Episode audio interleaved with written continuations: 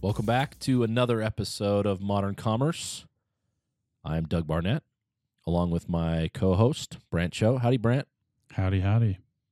Hope everybody's doing great out there today. We are, you know, last week's episode was so fun because we got to talk about the NBA. so I actually found a way to sneak in my second love into this episode, which we're going to talk about soccer a little bit later.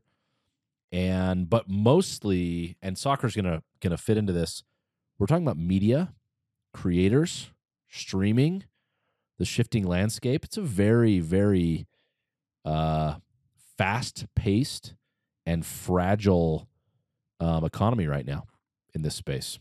It's a it's a good time and a bad time to be a creator for sure. It is. It's definitely a good time. Yeah. It's just there is you got to be willing to put up with a lot of uh change. Yep. So um, what is what is the impetus for this topic? Uh, YouTube is obviously focused a lot on YouTube Shorts due to their Chinese competitor ByteDance coming in and dominating the U.S. market with TikTok. But where Google has always stood out with creators has been earning potential. That is, it's interesting because even like for most the people that I see on TikTok that are like what I would call um, you know, creators focused on the platform still are sending people from their TikTok page to their YouTube channel yep. because that is where they actually make their money. So um, we were everybody was kind of waiting for this announcement, but um, from February first on, so as of as of um, the first of this month, YouTube is introducing a revenue scheme um, to its Shorts format meaning eligible creators earn 45% share of the revenue from the ads viewed around their shorts, while YouTube retains the, the remaining 55%. The TikTok Creator Fund is a 50 50 split, so the TikTok Fund is slightly um, better.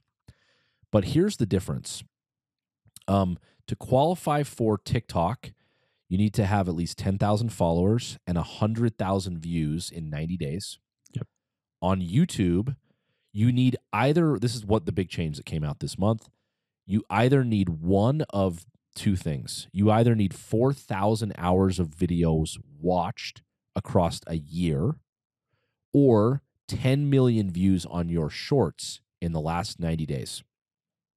Much higher bar mm-hmm. to qualify for for youtube revenue. Um is this an actual like arrow that is going to shoot TikTok in the chest? Are people going to be more focused here? What do you think the initial thing that's going to happen from this from this change of creators participating in YouTube Shorts revenue? Brantley, it feels like it's still rooted in like the underlying philosophy of uh, we talked about this a long time ago actually of like how TikTok views creators versus YouTube. Yep. YouTube is after like the highest end creators in the world. They want the very best. They want the Mr. Beast to be headlining their platform.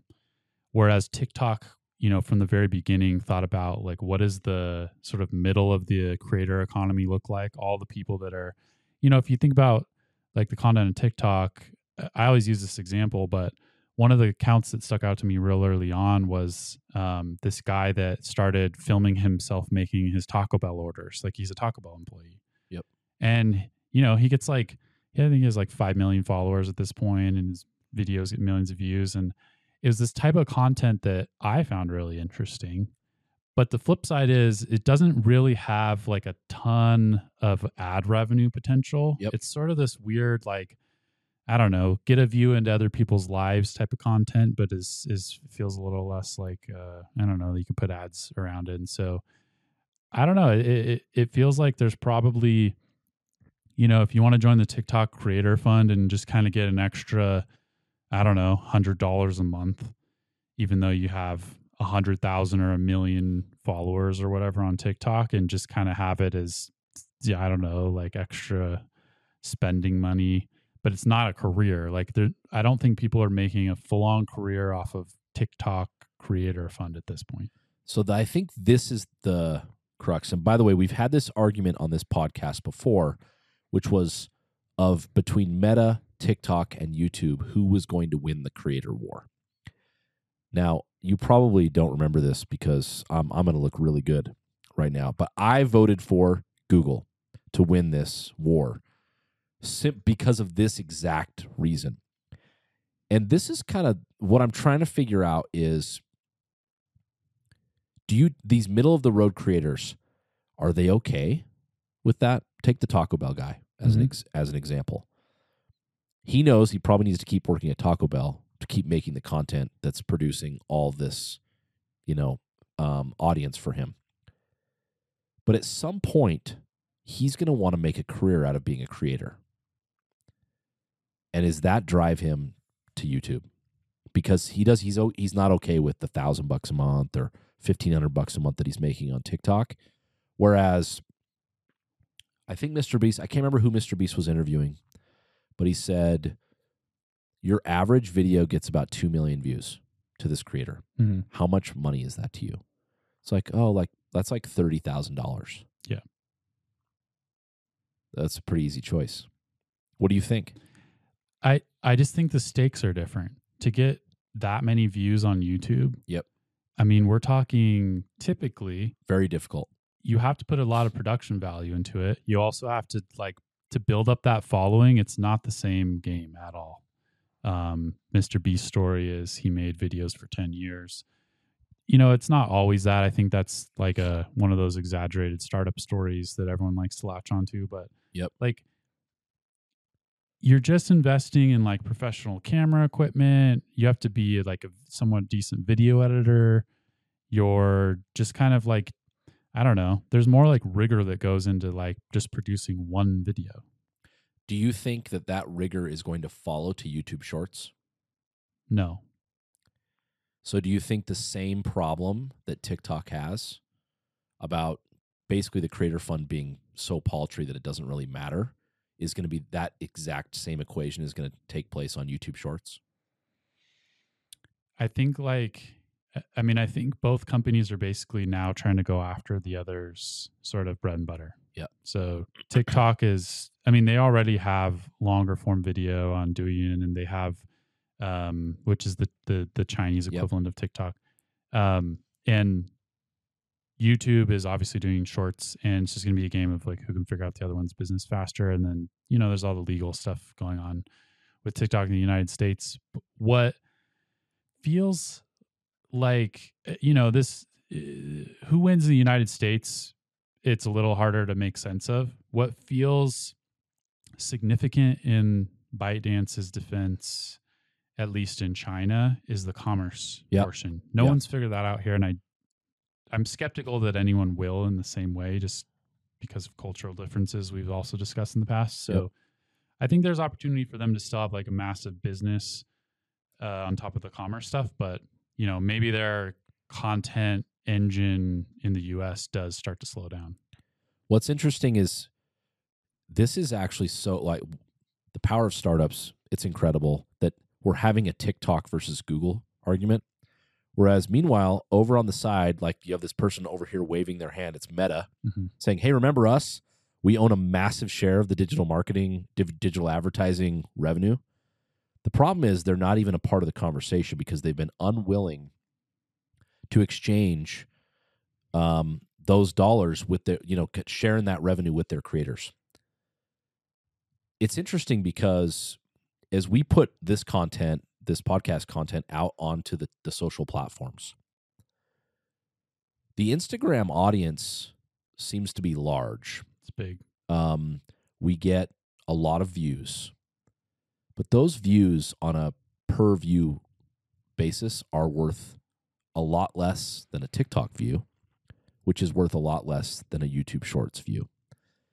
And I wonder one if they can get the algorithm right. I mean, they, it's clear that they haven't that haven't got that figured out. But are they gonna? Is their stance softening? Are they to come around and start paying creators? Um, because if that's true, if you actually can start as a creator, start to get some of that Instagram ad revenue and create one piece of content and put it on TikTok, on Reels, and on YouTube Shorts.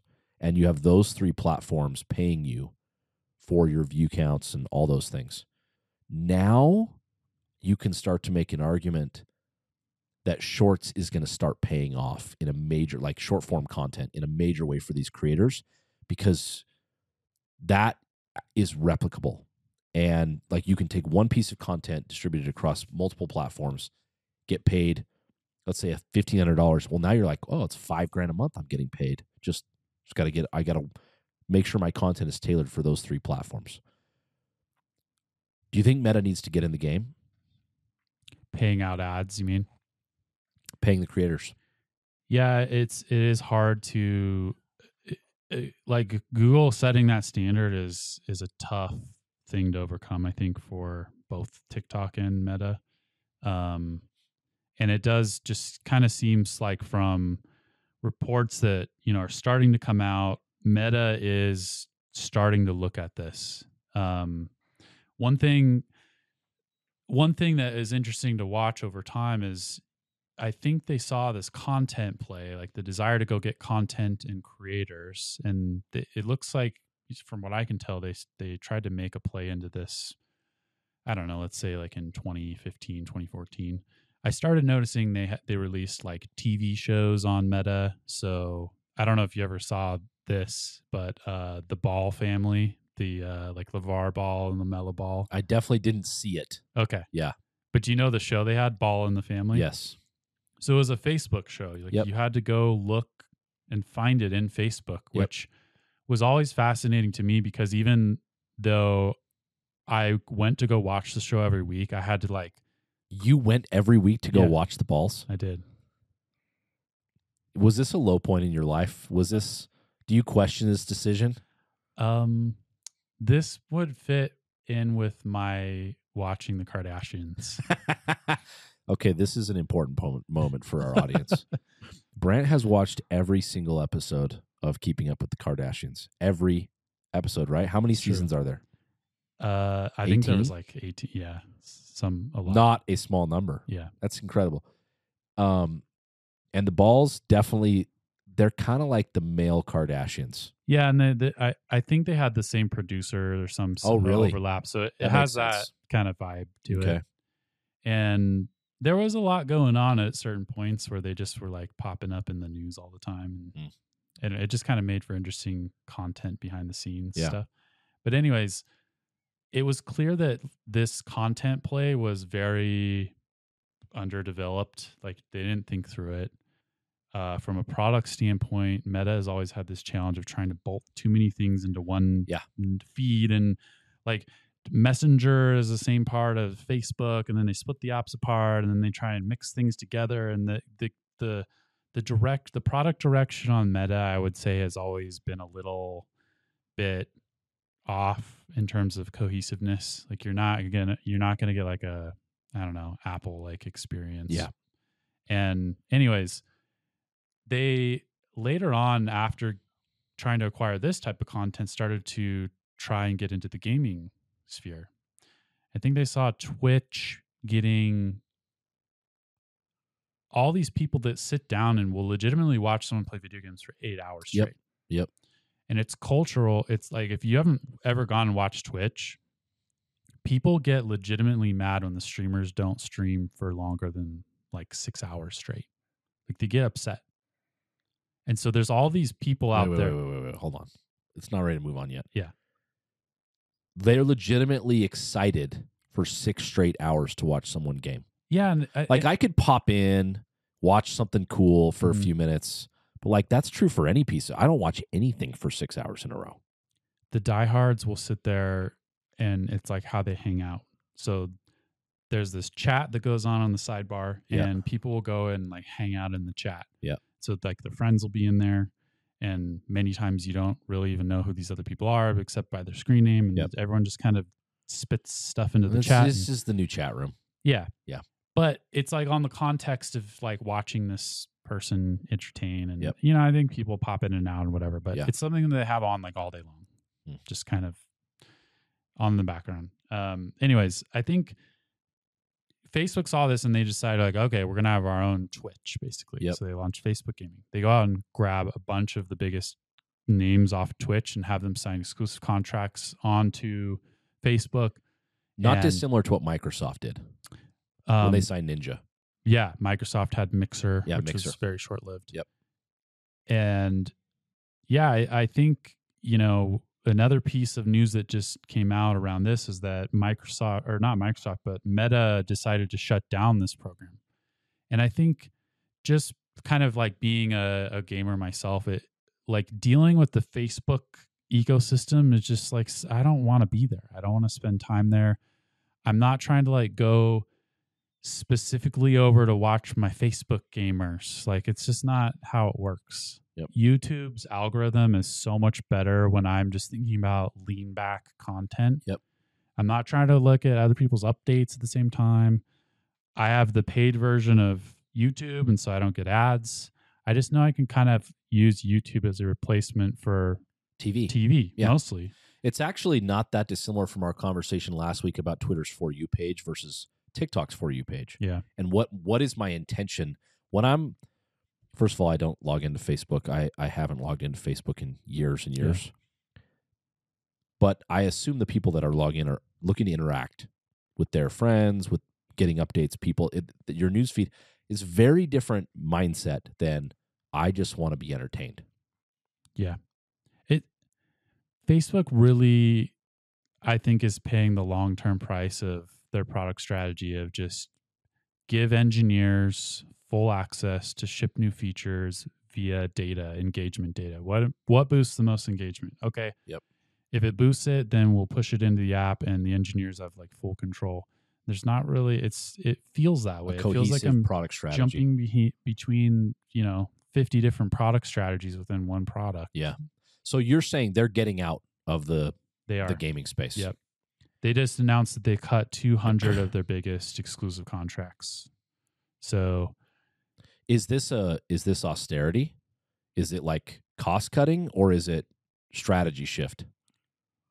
it's probably like you were saying in the past with, you know, where don't don't waste a good crisis. Like I think they kind of saw that these creators were probably not like super happy with Yep. the results and Yep. the view counts and all that stuff. And also they're paying them a lot of money and also is distracting a whole team of people to focus on it. So some combination of those. It is things. interesting that you bring this up because um, the way that the creator economy works, let's say you do get a fat paycheck from Meta or Microsoft or whatever, but if you're not getting the view counts, you that is not good for your career, even when you're getting the bag. And so it is interesting. Um, and now we've seen this play out multiple times that creators have to be very careful about the the decisions that they make and if they are not they eventually you kill the you kill the golden goose for a for a golden egg which you don't want to do Well, even something that's interesting to add on top of this, and this is something Twitch deals with as well, but in the context of Facebook gaming, you're still allowed to have a YouTube. Like you can have a YouTube account. Mm. And so the all these content creators have these clips channels on YouTube. And then also when they play with other gamers, they get put in all these things. And so a lot of them are still making the majority of their money off of YouTube, even if they are full time on Twitch or full time on Facebook or whatever it is. They just use it honestly, kind of similar to how we use the podcast. They use Twitch or Facebook gaming as a spot to just spit out like eight hours worth of content and then they clip it up and they make the kind of benefit off of the clips. i also wonder in this moment of austerity we talk about the the creator economy. I view this basically through the lens of two views. One is really youtube revenue because th- no one else is really paying what you would call a an amount of money to the creators except for the very very very top um that that is any that's that's meaningful and then the second thing is brand deals well i would say in talking to lots of brands most brands are cutting back on brand deals for influencers mm-hmm. the creator economy, if Meta is not careful, is going to become the YouTube economy. And it kind of already is if you factor out the brand deals. That's really what Instagram is all about. And I wonder if Meta, if if they're kind of facing this reality of like, okay, we just need to get in the game. Um, and this is the way that we can make the Reels product start to work. Um, we can talk to we can talk to our creators about participating in, you know, make one piece of content for TikTok, Reels, and YouTube Shorts. Make sure we're getting the engagement and audiences. I think if they don't get in the game on this, they're in real risk of basically becoming irrelevant. Yeah, and even if you just think about the context of search, Yes. Google search will show mostly YouTube stuff. There's sometimes TikTok there, but like when people go to search stuff, like there, there's never Facebook videos that That's show right. up there. I, I don't know what their, you know, business deal is there or whatever, but um, people are doing that on TikTok though. Like TikTok has some amount of like search volume just happening within its own app. I am that for cooking. Yeah. TikTok is my search engine. Yeah. Period. End of story. Which is kind of crazy to think about. They did it. At least for me, for this, I am a user. That on that one thing, that is where I'm going for information. Oh, and I think we've talked about this before, but they t- Google has completely ruined its own search results for lots of categories. If basically if it's around getting advice or anything that's sort Yep. of objective or subjective, I mean, like you're not. It's, Google's a waste of time. It's a complete waste. Yep. So yeah, I found myself going to TikTok for more of that type of stuff, or people go to Reddit or whatever. But Facebook is just not even. I mean, Not even a part of the equation. yeah. What are you gonna like? You, I can you even do that on Facebook? Can you search like best places to eat in Vegas or? I can't answer the question because I Yeah. never have. Yeah. And I've never read an article about their ability to do that. Yeah. It's this is just it's a fascinating time because this this quote unquote creator economy or we could even call it the YouTube economy is changing how the digital platforms, how the social platforms are interacting. But in traditional media, things are moving just as quickly. And um, uh, by the way, Meta had good earnings. Um, and so it's not all doom and gloom for Meta, but sometimes it is kind of like you guys are just, you're not quite figuring out as fast as everyone thinks you should be figuring things out. I, I just did a quick test on Facebook. I typed in best places to eat near me. And What do you think the the top result is? Chick fil A. no, it's uh along that lines. It's Texas Roadhouse. Incredible. That is incredible. Yeah. First of all, it's not even that close. Yeah. Uh, so their their results are being gamed as well. Um, so just to pivot a little bit into this kind of the shifting landscape of traditional media. Last week we talked about how the NBA is going to be signing a new media deal coming up soon. And who knows who's going to get in on the the bidding could be Apple, could be Amazon, could be Netflix, could be HBO, it could be any of the streaming platforms, could be Disney. Disney is already their partner, Turner is their partner. Yeah. Um and because of that, we said that their annual media rights are going to go to 8 billion a year is the estimated amount. The the NFL is the leader with with 10 billion. And because of that, like the impact on player salaries, um, that it's going to be staggering for many people. In European soccer, which is the main, you know, I the MLS here in the United States is like I won't even watch it. It's like high school basketball, the equivalent. Um, but European soccer just instead of basically the trading season, like a trade deadline in the NFL or the NBA, you have the transfer window. And the way that trades work in soccer is you buy a player from another team and then you agree personal terms, which is their contract with the player. So you basically have to do two negotiations. You negotiate with the player on their contract and you negotiate with the team that owns their current contract to buy that player from them. And what's happened is there are essentially major European soccer leagues in Spain, England, Italy, France, and Germany. So those five. And those five make up there are others. There's there's Portugal, there's the Netherlands, there's Belgium, but those are the big five kind of European um, leagues. And each of those leagues has somewhere between 16 and 20 teams in them.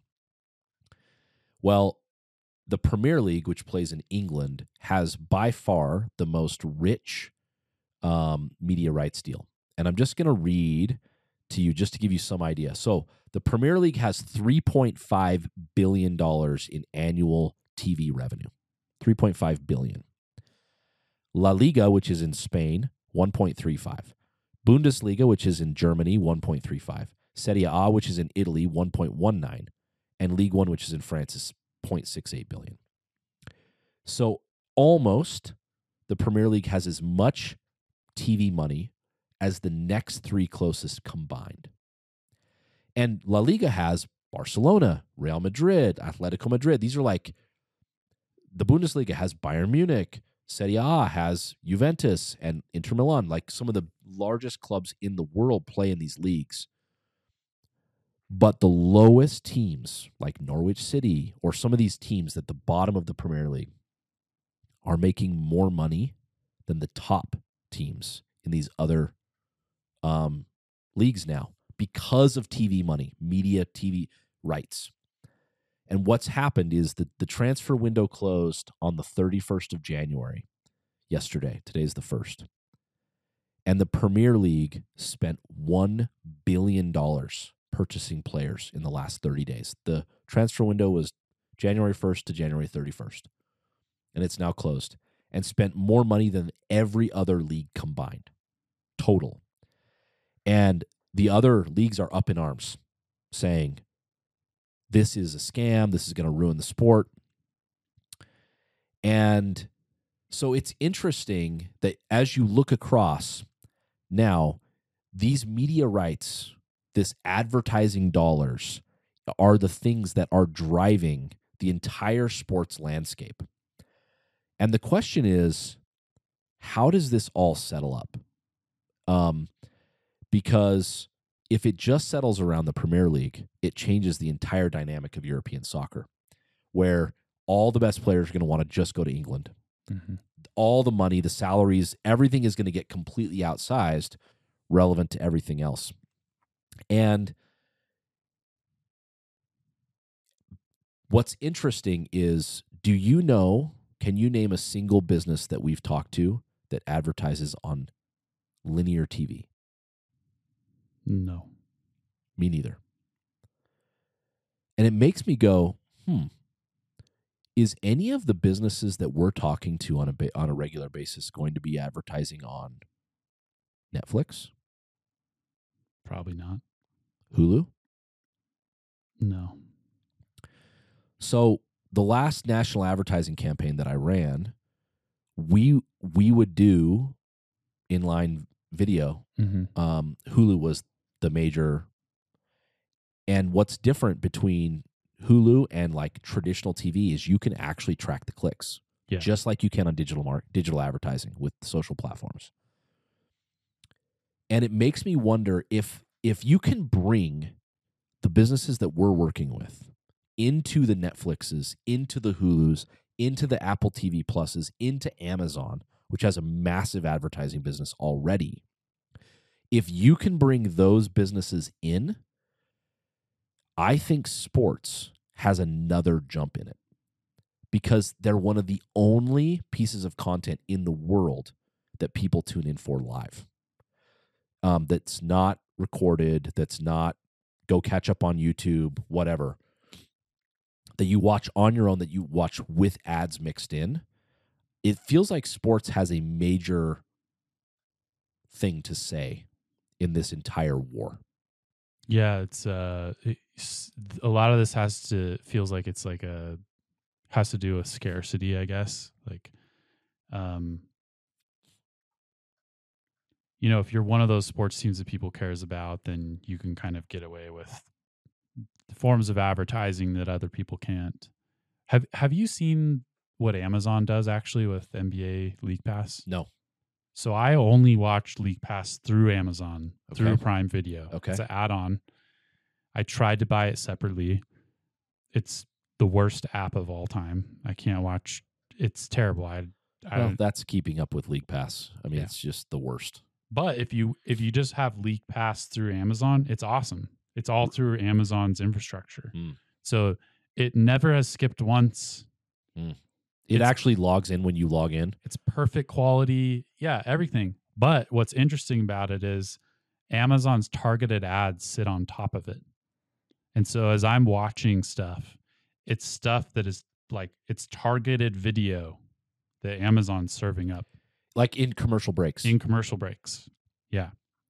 This is exactly what I'm talking about. Yeah. It just feels like I know everyone is really upset um, that they're being tracked. And I know everyone gets really grumpy about it. And I know the privacy reasons and the concerns and all that stuff. And people don't like, I'm all for privacy when you want it.